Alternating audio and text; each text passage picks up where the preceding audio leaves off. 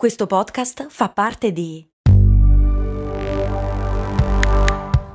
Voice Podcast Creators Company. Se a volte ti senti così, ti serve la formula dell'equilibrio. Yakult Balance, 20 miliardi di probiotici LCS più la vitamina D per ossa e muscoli. Ma da dove vengono i cognomi? Mi chiede Andrea su patreon.com slash cose molto umane. Ciao Giampiero, ho una domanda su una cosa molto umana, i cognomi. L'invenzione dei cognomi è una cosa che appartiene al passato, oramai ci teniamo quelli che abbiamo e che ci vengono tramandati di generazione in generazione. Perché adesso non ne inventiamo più? E come sono nati? E quando? Inoltre, considerando che almeno nella cultura occidentale i figli prendono i cognomi del padre e che se una famiglia concepisce solamente figlie femmine, queste saranno le ultime portatrici di quel ramo del cognome, è possibile che in futuro con il passare delle generazioni alcuni cognomi vadano totalmente persi e che tra un numero infinito di anni i cognomi rimasti saranno pochi e sempre gli stessi? Salutoni, Andrea. Ahimè, devo fare un grosso mea culpa. Questa domanda di Andrea mi è arrivata poco fa, ma un po' di tempo fa mi è arrivato un messaggio in cui si chiedeva appunto delucidazione sui cognomi e quel messaggio me lo sono perso. Chiunque tu sia, ti chiedo scusa e cerco di risponderti adesso. Allora, partiamo dall'inizio. Da dove vengono i cognomi e soprattutto perché esistono? I cognomi ovviamente hanno la funzione molto semplice di aiutare a identificare una persona soprattutto in caso di omonimia. Si usano sin dai tempi dei greci, sin dai tempi dei romani e chissà anche molto prima probabilmente. I romani poi esageravano perché di nomi in genere ne avevano quattro, avevano il prenome, il nome, il cognome e il soprannome, potremmo dire, il nick. Non sempre ma spesso. E più o meno ogni civiltà ha avuto il suo rapporto rapporto con i cognomi, le persone particolarmente famose, particolarmente prominenti si potevano permettere di usare un solo nome, ad esempio, che ne so, Prince. Ma se non volevi essere confuso con gli altri, ti conveniva avere un cognome e il cognome ovviamente si tramanda di famiglia in linea paterna nella maggior parte dei paesi, ma non è sempre così e non è ovunque così. Ci sono tutta una serie di casi eccezionali anche nel mondo occidentale, come per esempio il fatto che nei paesi ispanici i cognomi che si tramandano sono due, cioè quello del padre e poi quello della madre. E questo è comodo perché ti permette di avere ad esempio esempio lo stesso nome di tuo padre senza essere omonimo, perché hai due cognomi, per cui il secondo cognome di tuo padre sarà diverso dal tuo perché tu lo prendi da tua mamma e lui da tua nonna. Ovvio, giusto? Nella maggior parte dei paesi però si prende il cognome del padre e basta. Un altro caso particolare è quello dell'Islanda, dove si prende il nome del padre seguito da figlio o figlia, ovvero son con due S oppure dottir, che in effetti assomiglia a daughter. È per esempio il caso della cantante Bjork, il cui nome completo sarebbe Bjork Gusmundottir, perché suo papà probabilmente probabilmente si chiama o si chiamava Guzmund. Però è vero che come dice Andrea a un certo punto i cognomi abbiamo smesso di inventarli, quasi del tutto. Ci sono ancora dei cognomi che nascono, però in genere sono artificiali, nel senso che ci sono delle persone che vanno all'anagrafe e dicono voglio chiamarmi così, tipo il signor.com. Ve lo ricordate quello che ha fatto un sacco di soldi facendo cose in internet e poi l'hanno arrestato perché piratava questo mondo quell'altro? Ecco, lui si è fatto chiamare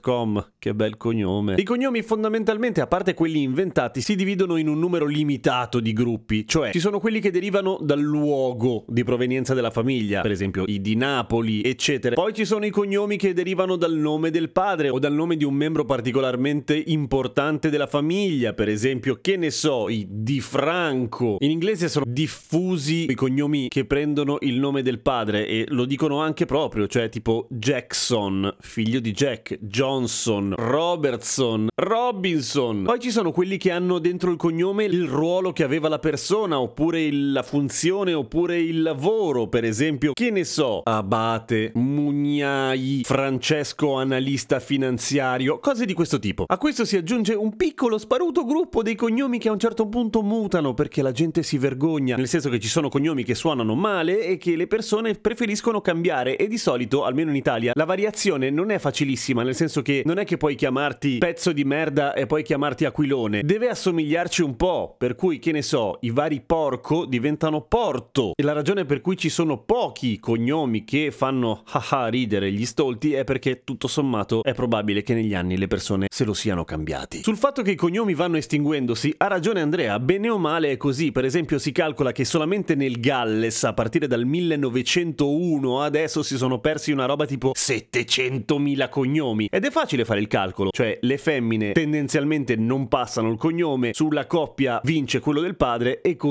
via. Per cui, come diceva Highlander, ne resterà soltanto uno.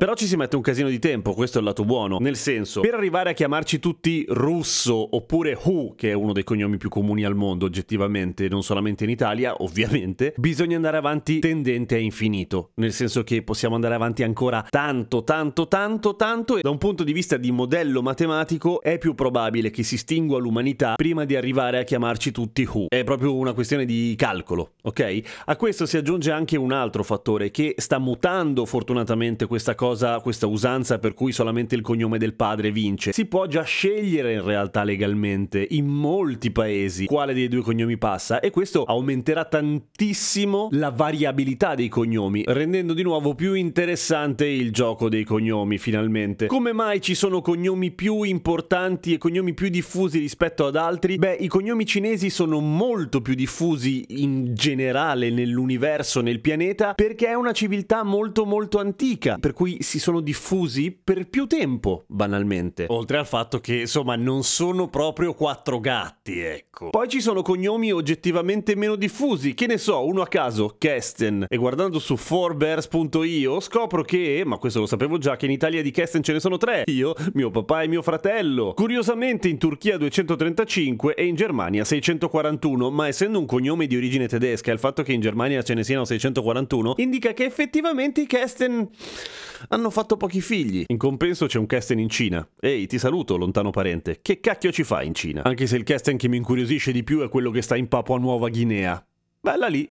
Ovviamente a queste origini dei cognomi che sono le più classiche si aggiungono i figli, tra virgolette, di nessuno, i trovatelli, i famosi di Dio, Dio Tallevi, eccetera, cioè tutti i bambini che venivano portati nei conventi storicamente o in tutti quei posti che ricevevano bimbi che siccome erano di provenienza totalmente ignota veniva inventato un cognome lì per lì e siccome la fantasia era limitata c'erano una serie di cognomi che venivano in genere utilizzati, appunto Dio Tallevi, eccetera. Si inventeranno nuovi cognomi? Sì, probabilmente Probabilmente sì, a parte l'esempio orrendo di .com, ci sono paesi in cui cambiarsi cognome è molto più facile che in Italia e dove puoi giocare di fantasia, puoi chiamarti tubo catodico se ti pare, ma è difficile che in Italia, ad esempio per la legge che c'è se ne originino, se ne originino di... ma è difficile che in Italia con le leggi che vigono riguardo alla questione dei cognomi ne nascano di nuovi, perché non c'è molto margine per inventarli. Ok, ma io di cognome che ne so, mi chiamo Zagli per dire che non è né un lavoro né una provenienza.